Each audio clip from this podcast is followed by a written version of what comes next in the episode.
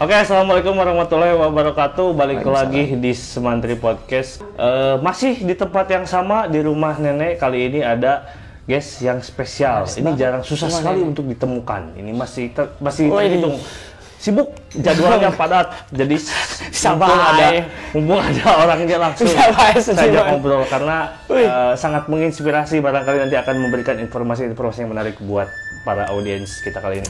Oke, kali ini ada Kang Muklis. Bener ya Kang Muklis atau A, A Muklis? A aja. A Muklis. A Oke, aja. A Muklis. Kang itu terlalu berat lah. Kang itu Karena terlalu kita di berat. Sunda A aja. Oh, A Muklis. Oke, eh, jadi saya kenalin dulu ya kenapa saya tertarik. Jadi saya tuh eh, seneng gitu ngelihat orang yang eh, praktisi seni lah gitu di Paneglang. Terutama saya ngelihat Amuklis dan mungkin kawan-kawan Saya bukan seperti praktisi. Oh, bukan praktisi. Saya cuma hobi. Oh, cuma hobi gitu-gitu siap.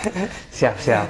Jadi gimana bisa dijelaskan dulu sedikit latar belakang Amuklis? Jadi Amuklis teh asli dari orang mana? Orang Saya asli dari Pandeglang. Pandeglang. Eh, rumah saya di Cigadung kebetulan. Di Cigadung. Hmm. Dan saya eh, SMA di SMA 2 Pandeglang. Bertemu dengan Pak Parwa, Oh. guru seni saya dan Butia itu. Oh, Bapak Arwa. Iya, saya juga alumni SMA 2, tapi iya. saya lulus Aparwa baru datang. Jadi tidak pernah mengalami. Sayang sekali. Tahu kalau ketemu sama Aparwa mungkin saya udah Susah sekali. jauh beda. Iya, kebetulan. Nah, terus lang- eh, lulus sekolah SMA, lanjut kuliah di Nah, di isi Jogja. Isi Jogja. Tapi sebelum isi Jogja, saya dengan teman saya yang namanya Rijal, itu kelas 1 ceritanya. Jal mau lanjut ke mana? Rijal Akhirnya- mana nih? Rijal Mahfud. Rijal Mahfud. Rijal Mahfud di episode 16 ngomongin calung. Ditonton juga. Dan akhirnya saya mau ke Bandung, saya juga sama. Mm-mm. Pengen ke Bandung kan Iya. pada waktu itu. Dan tiba-tiba ketika lulus, ah mau masuk Bandung, kuliah di ISBI. Tapi melihat teman-teman saya juga yang dari sekolah-sekolah lain masuk ke ISBI semua, Oh. jurusan tari. Waduh, kata saya, ketika saya masuk ISBI, nantinya ilmunya sama dong. Iya, betul. Dan nggak ada perubahan. Iya, benar. Dan akhirnya eh, saya eh, apresiasi YouTube melihat karya-karya yang dari luar. Dari luar. Kebetulan yang saya lihat itu karya dari Jogja, Dari kampus Jogja. isi Jogja. Spesifik anak isi. Nah, anak isi. Anak isi. Pak Wisnu, Aji yang sekarang di Toronto. Oke. Cakil squad itu. Di Toronto di Kanada. Iya. Oh. Akhirnya saya tertarik eh, kuliah di Jogja. Langsung saya ke sana, ke Jogja tanpa aba-aba dari si Ijal itu. Iya. Tapi yang lain nanyain, Klis kenapa Nah. isi ke isi? Ya udah, yang penting kan tujuan eh, pertama itu kita menuntut ilmu sama-sama. Benar. Walaupun di ISBI, di isi, yang penting nuntut ilmu tujuannya. Ilmu, betul. Dan pengen eh, sebetulnya pengen mencari yang berbeda sih intinya itu, pengalaman yang berbeda. Iya, sedikit lebih Sedikit. beda, lebih baik ketimbang sedikit lebih baik. Nah, Oke. itu. Mantap. Itu kata Panji Pragiwaksono. Wes, mantap. Nah, ah, pertama kali berangkat ke Jogja memutuskan ke Jogja. Kalau saya sih pribadi karena mungkin saya oh berangkat ke Bandung eh, adjustmentnya tidak terlalu banyak ya Yes. karena kan sama-sama mungkin Sunda. Mungkin Sunda. Nah, mes- meskipun ah katanya orang kasar tapi bisalah gitu yang menyesuaikan. Nah, gimana pertama kali Amuklis datang ke Jogja gimana? Terus datang ke isi nih. Ah. Adaptasi dong Adaptasi se- banget. se- sekeliling. Nah sebelum membahas mengenai Masuk masuk isi, belum tahu dong saya itu jurusan apa Ah, ah, jurusan. dan ahli apa. Iya. Nah, saya dari SMA juga eh, hobi dengan seni tari. Walaupun dari SD saya hobi dengan olahraga, Oh, sepak bola, tapi tiba-tiba pas pesantren, Oh, pesantren juga saya tiga tahun itu SMP. Oh, SMP pesantren. Luar dan saya terik- terngiang lah mel- melalui da- dapat ini dapat hidayah dari Gusti Allah gitu kan harus lurus dengan hobi saya yang sesungguhnya mungkin Passion.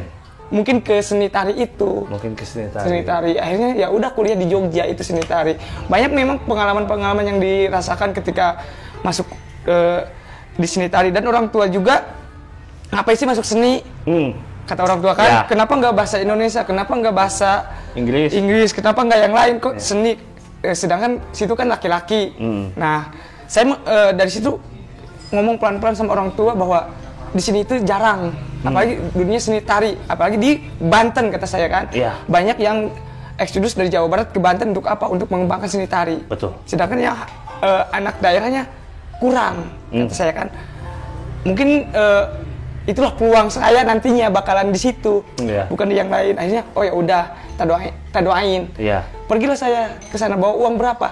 800 ribu itu Berangkat ke sana. dan motor satu. Tapi udah tes, udah dapat, udah Uh, eh, tes udah, oh udah dapat Udah kuliah, berangkat aja gitu. berangkat aja. Kebetulan bayar kos 2 juta. Anjir. Bingung kan mencari uang di mana? Eh. Sedangkan orang tua mau minta, kita malu dong Ya, laki-laki gitu ah. kan. Akhirnya ada motor satu, gadein dulu. Nah, Luar biasa. setelah eh, dapat tiga bulan kuliah, Boleh. akhirnya ada teman yang nawarin bidik misi. Oh, Ah, dari situ. Dari situ saya mulai Siswa. Dapat beasiswa, itu Beasiswa, bidik bidik misi. misi, Saya ngajuin alhamdulillah. sertifikat segala macam. Tuntutan cuma satu yang penting rajin kuliah, nilai Kuliah, itu. nilai. Berarti dari awal Amuklis sebelum berangkat ke ISI sudah memproyeksikan bahwa ketika nanti saya lulus saya akan mengembangkan tari di, Di Banten saya, gitu, di gitu. daerah saya gitu di Banten Yes. khususnya di Pandeglang. Pandeglang. Udah ada bayangan itu. Udah ada. Tapi sampai sekarang ketika sudah lulus apakah itu juga masih eh, Masih tetap apa? gitu masih dipegang gitu. Oh, saya tetap pengen ngembangin tari Ya, yang ada ya di harus karena satu identitas Banten belum muncul, belum ada mengenai seni tari. Jujur, Betul, betul. jujur. Hmm, hmm. Dan eh, kebanyakan seniman-seniman mengandalkan eh, silat sebagai bentuk gerak. Padahal yang namanya bentuk gerak itu bukan silatnya, tapi bunga-bunga silatnya Oh. yang dipakai oleh tari itu. Gitu. Karena silat mah nama intasinya, nama ininya, nama apa sih nama keseniannya silat. Tapi yang dipakainya itu bunga-bunga, misalkan kaidah-kaidah kayak gitu-gitu. Oh, itu gerakan-gerakan dasarnya. Nah, gitu ya, dasarnya. Oke. Sekarang mulai eh, sedikit eh, ini ya. Ramai ya. sedikit filosofis. Jadi gini Kang, sebetulnya eh Kang deh. Jadi gini ah, jadi sebetulnya saya kan guru ya, guru seni budaya. Di mana saya konsentrasinya mungkin kalau saya dibilang karena saya kuliahnya musik gitu ya. Musik itu spesifiknya musik.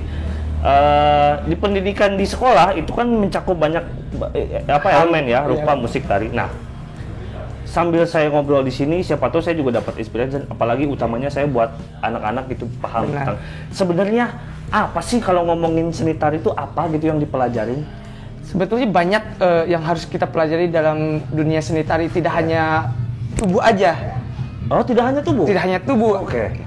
50-50 eh, praktek dan akademis. hmm. Tetapi yang harus ketahui kalau misalkan di dunia tari yang awam itu eh, biasanya kita diajarkan untuk tahu yang namanya ruang, waktu dan tenaga itu pola dasar seni tari. Ruang, waktu dan tenaga. ya ruang Ruang itu bukan ruang pementasan aja, tetapi ruang gerak. Misalkan segini, ini ruangnya bagaimana, lebarnya kayak gimana, Oh. sempitnya kayak gimana, itu ruang. iya iya. Waktu, tempo, masuk ke musik. Iya. Bagaimana tempo cepat, lambat, sedang. Itu dalam po- pola tari. ya apa tari Terus waktu. tenaga. Tenaga. tenaga, tenaga itu bukan wah tenaganya kal- eh, bukan adanya di sini.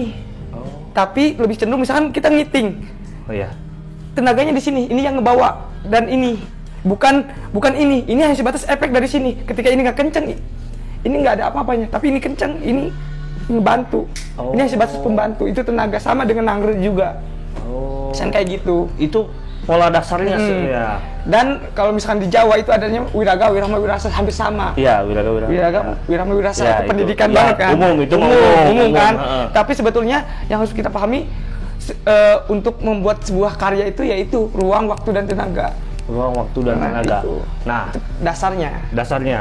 Terus gini, eh, sebetulnya seberapa luas sih eksplorasi tari? Kalau ini maaf ya, saya akan karena saya saya harus jujur wawasan seni tari saya sangat sangat kecil. Seni tari, seni teater saya sangat kecil sekali, nggak tahu apa-apa gitu kalau Yes. saya dibilang gitu. Seberapa luas sih eksplorasi seni tari? Kalau yang saya tahu ya mungkin hanya tari. Katakanlah sebenarnya ini maaf bisi saya salah ada salah apa penyebutan misalkan seni tradisi misalkannya tari misalkan tari merak gitu ya Yes. atau tari jaipong kan segitu-gitunya aja gitu apakah ada ada ruang eksplorasi nggak sih di tari gitu Eh, sebetulnya banyak kan di seni tari juga ada seni tari tradisi, tradisi eh, kreasi sama Kreasi. modern dan Modern.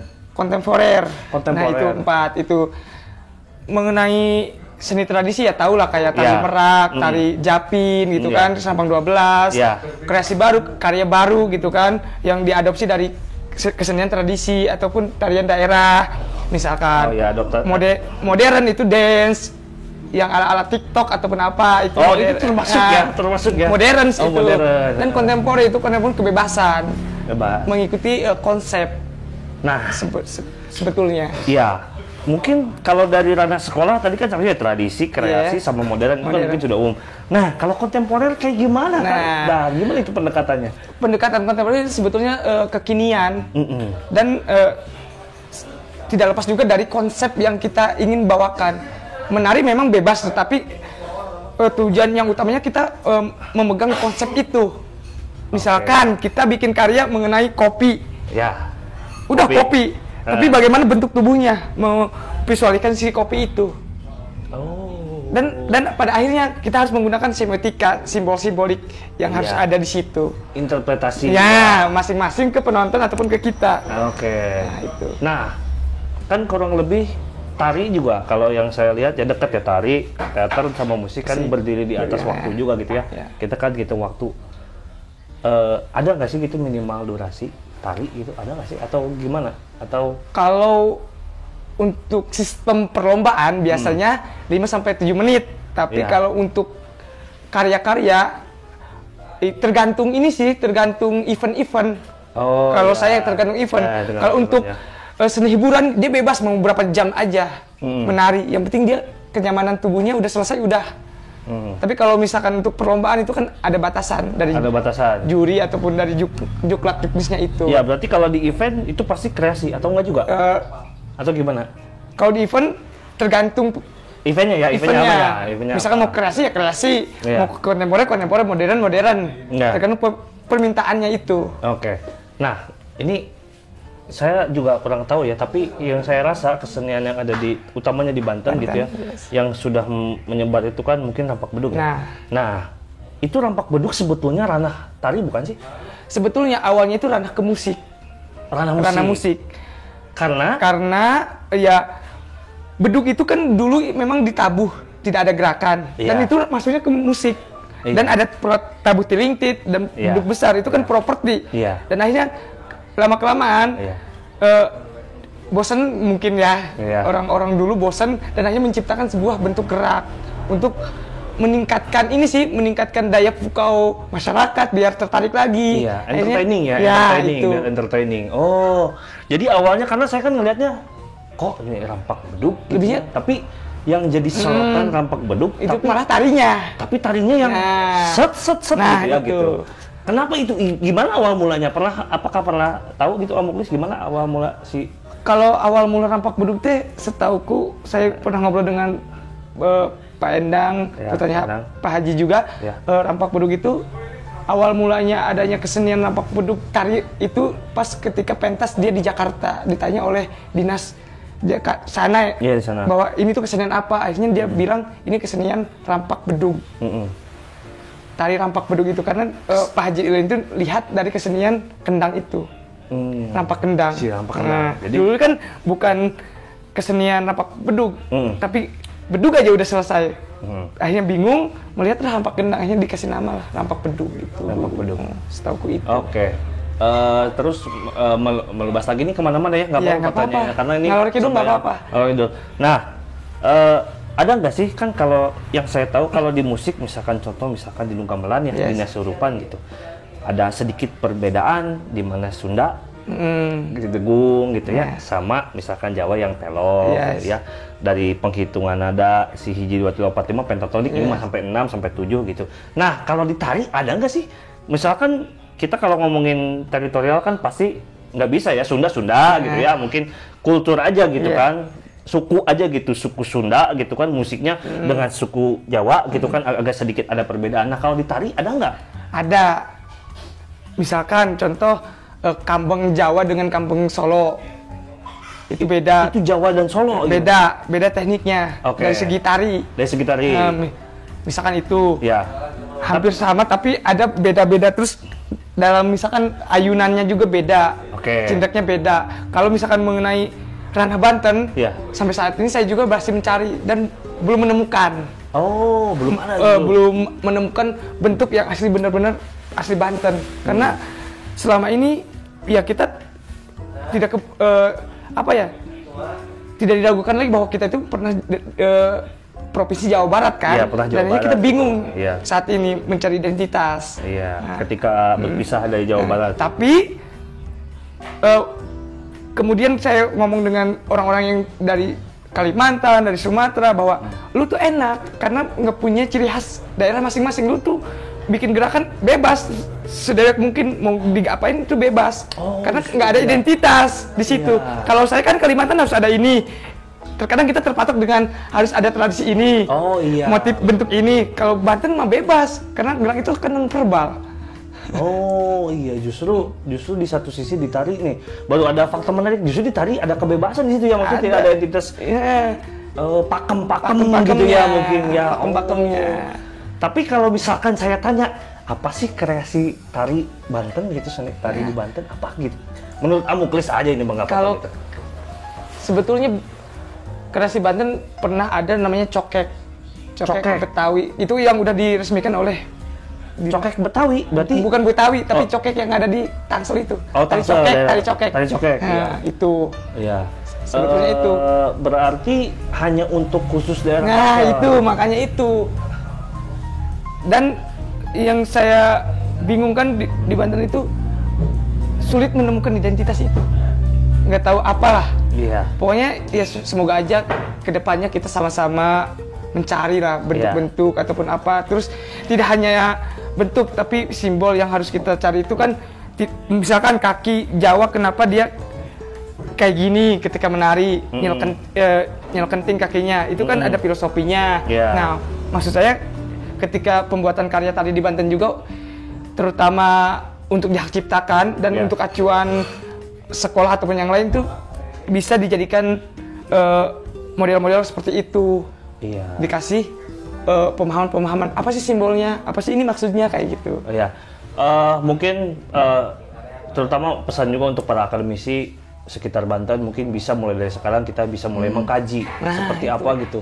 Kita buat gitu eh, tari sebagai patokan dasar kita terutama mungkin untuk pembelajaran anak-anak di sekolah gitu kan Yes. itu yang paling penting kan untuk membentuk suatu apa kultur bangsa gitu Ya. pasti harus mulai dari pendidikan. Nah, sekarang kalau misalkan saya harus nanya nih terlepas saya adalah saya kan aslinya juga sama orang Sunda gitu ya suku Sunda. Kalau misalkan saya pengen mengenal Kang ajarin saya dong gerakan tari tradisional Indonesia. Nanti Amuklis belajarnya dari patokannya tari yang da- ada di Sunda eh, atau tari yang ada di Jawa.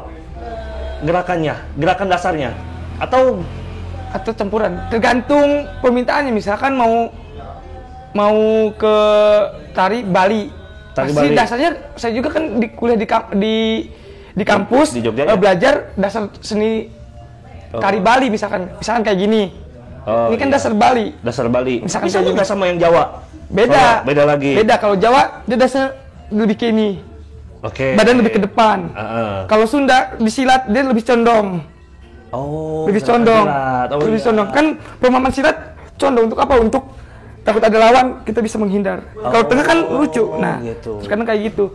Saya juga sering ditertawakan oleh teman-teman. Kok lu ketika nari Jawa badannya ke samping terus? Mungkin memori tubuh saya tidak hilang. Karena, Karena Sunda. basic saya kan bukan Itu bukan? bu- bukan Sunda tapi lebih ke pencak silat dulu. Oh, pencak silat. Pencak silat. Ada ada ada ada sedikit ya. ada sedikit memori tubuh yang nggak hilang karena susah. Iya. Akhirnya saya pelan-pelan. Oke. Membutuhkan waktu kisaran 4 tahun lima tahun untuk oh iya depan. Itu juga belum cukup 4 tahun. Iya. Masih harus saya cari. Mantap, luar biasa. Nih, aduh, mungkin kita udah eh, mungkin yang eh, yang baru nonton masuk jaga saya ini juga mulai sedikit memahami tentang saya Iya. meskipun pasti tidak sesederhana itu ya di Nah, dalamnya. gitu. iya, itu. Nah, terus eh, sekarang mungkin agak sedikit ranahnya rada eh, advance sedikit. Nah, gimana sih caranya kita menginterpretasi se- sesuatu sehingga diimplementasikan jadi sebuah karya tari? Contoh tadi kan Kak Iya. Amuklis udah bilang, ih saya pengen bikin karya tapi dari kopi misalkan. Apakah eh, pengkajiannya dalam bikin karya tari itu seserandom itu? Kenapa harus kopi gitu nyontohnya? Tadi soalnya saya tadi dengarnya, Iya. misalkan saya pengen bikin karya tari dari kopi gitu. Itu gimana cara mengkajiannya atau kontemplasinya gitu menemukan sebuah karya tari itu gimana? Kita Misalkan. tadi bahas mengenai kopi. Kopi itu memiliki sebuah rasa. Hmm, Ada manis, ada pahit. oke. Dan kita eh, evaluasikan ke dalam diri kita sehari-hari, Hmm. hidup kita sehari-hari di dunia. Kita ada manis dan ada pahit, Hmm. misalkan kayak gitu. Udah aja melakukan sebuah karya tari dari kopi itu misalkan temanya kopi udah saya mau memainkan rasa misalkan rasa pahit kayak gimana cenderung kesedih kan kalau pahit itu cenderung kalau saya lebih ke sedih misalkan kalau manis kebahagia kebahagiaan misalnya seperti itu tapi tidak lepas dari filosofi sop- kopi itu ada manis dan pahit itu misalkan Berarti bisa interpretasi dari itu juga mood ya? mood nah itu. Bahagia sedih Nah, gitu. Oh. Berarti itu kayak ka- sangat erat kaitannya tentu dengan gerakan jelas ya. yes, ya ter- Terus, nah, eh, sekarang kan itu kan dari tingkat keseniman dari dari dari sudut pandang kesenimannya. Iya. Nah, kalau dari sudut pandang audiensnya, gimana sih cara kita membedah? Oh, ini tuh gerakannya tentang sedih, ini tuh gerakannya tentang. Karena saya juga justru sangat awam karena mungkin jarang, pertama jarang apresiasi karya tari gitu ya. Ya misalkan simbol atau semiotika semiotika tadi tentang oh ini tuh sebenarnya menggambarkan sedih, ini tuh menggambarkan bahagia. Itu gimana ah, caranya? sebetulnya ini pemahaman koreografer dan pemahaman penonton kembali lagi ke situ Ya, interpretasi itu ya. Nah itu, kalau misalkan eh, penonton, oh itu lagi marah misalkan, ya udah marah, walaupun sedih tapi lagi marah, ya udah marah bebas. Tetapi kalau mau ketika ada performing art itu sebetulnya kita harus mengadakan evaluasi ataupun diskusi bersama biar ketika sam- hmm. eh, eh, pentas itu jangan langsung pulang, ada diskusi untuk pemahaman Betul. karya, pemahaman karya, baik buat diri saya sendiri, misalkan koreografer dan penonton. Oh iya berarti gitu. kurang lebih hampir sama dengan teater ya. gitu Nah, ya. nah itu. Tadi nyem- barusan nyinggung uh, Muklis, performing arts. Apa bedanya performing art sama teater sama tari? Itu seakan-akan jadi beda gitu apa? Di sebelah mana itu Ya, ininya? sebetulnya hampir sama.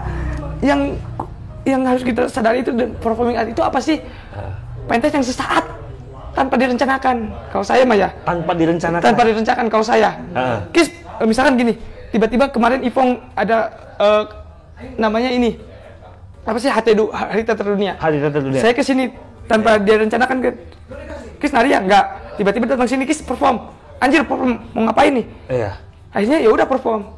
Nah, kuncinya bagaimana eh, biar menarik perhatian penonton, carilah ide-ide yang aneh. Nah, itu kalau saya kayak gitu. Hmm. Menafsirkan performing art itu pentas yang sesaat tanpa direncanakan. Berarti- Ngedadak. Oh, identik dengan improvisasi. Ya, ya, musibah improvisasi. gitu ya. Oh, gitu. Oke, mungkin ini sudah terlalu panjang, tapi mungkin ter- saya juga sama banyak pertanyaan, tapi harus kita batasi. Bagi kalian yang ingin ditanyakan nanti komen silahkan di bawah. Nah, pertanyaan terakhir nih, pertanyaan terakhir yang menurut saya menarik. Jadi akhir-akhir ini, ah, jadi saya sudah mengkaji, sedang mengkaji terutama di musik. Jadi ada karya John Cage. 433 dia tuh pemain piano ceritanya Yes. bikin karya tapi dia nggak mainin piano diem aja Yes. buka piano diem pegang stopwatch 433 nah itu banyak yang mengkaji itu tuh mu- musik atau bukan ada yang bilang musik ada yang bukan sebetulnya diam itu musik atau bukan nah kira-kira kalau ditari ada nggak yang diem aja Ada. nah itu pemahaman dari eh, ahlinya. Eh. Dia pernah berkata E.R. Soedarsono bahwa diam aja udah menari. Udah gini aja. Atas udah das- menarik. kenapa kenapa bisa Karena di situ ada energi itu yang wiraga. Ketika dia diam, nggak mungkin nggak ada wiraganya. Rasanya nggak mungkin nggak dapet. Misalkan seperti itu. Iya. tapi dalam konteks di atas panggung ya Nah itu di atas panggung. Kalau kita tiba-tiba diam aja, nanaonan kan. Bukan ya bukan Yang penting kan tujuan menari itu ketika kita di atas panggung dan ada penonton. Ya. Intinya itu. Udah. Tajuknya eh, seni tari. Oke, seni tari. Saya di, naik ke atas panggung, udah diem aja. Ada penonton. Berarti kan udah mencerminkan seni tari juga mungkin ke situ. Mungkin ke situ ya. Iya, iya. Ya kalau yang yang saya dapat kemarin dari Mas Eko, dia diam di atas panggung juga bisa disebut berteater. Iya. Wah, ini juga rada Iya sama gitu. itu. Kalau seni tari ada namanya pemahaman dari bukunya Soedarsono itu. Oke. Dia pernah bilang kayak gitu. Eh. Kalau diam itu adalah sebuah bentuk tari. Diam eh, juga bu, bisa, Bisa sebuah bentuk tari. bentuk tari. Nah, ada nggak berarti yang gerak tapi bukan sebuah bentuk tari? Nah, kalau dibalik ada nggak yang ya Yang gitu. apa? Bergerak, Bergerak. ada gerakan Yes. tapi bukan sebuah bentuk tari. Mungkin tidak. Mungkin Mungkin saja. mungkin saja karena eh, walaupun tari mengandung unsur gerak tapi misalkan yang lagi nyuci walaupun itu bergerak lagi menarik enggak gimana eh, gimana ini sih tajuknya kalau saya lebih gimana ke tajuknya Tajuk ya. Oke. kalau dia lagi bergerak mencuci tapi di atas panggung ataupun di mana ketika ada pementasan ya berarti itu tari karya tari namanya eh, misalkan performing art itu Iya. misalkan kayak gitu kalau misalkan di dapur lagi nyuci walaupun itu bergerak tapi kan kita tunjukkan dia lagi menyuci bukan tari udah selesai Oh, nah, cara nah, gitu kayak gitu Oke, mantap luar biasa. Eh, silahkan jangan lupa share, dan komen, nih satu nih subscribe part 1 nanti kalau udah ada pertanyaan. Kenapa kenapa? eh, terutama saya masih masih ragu nih masih belum selesai Oh belum selesai, iya. Nanti ada part 2-nya kita akan ngobrol-ngobrol lagi lebih dalam, tapi harus dibatas dulu. Siapa tahu ini jadi menarik lah untuk Siap, dibahas amin. berikutnya. Eh, terima kasih Amoklis atas waktunya. Sampai ketemu di episode selanjutnya. Dah.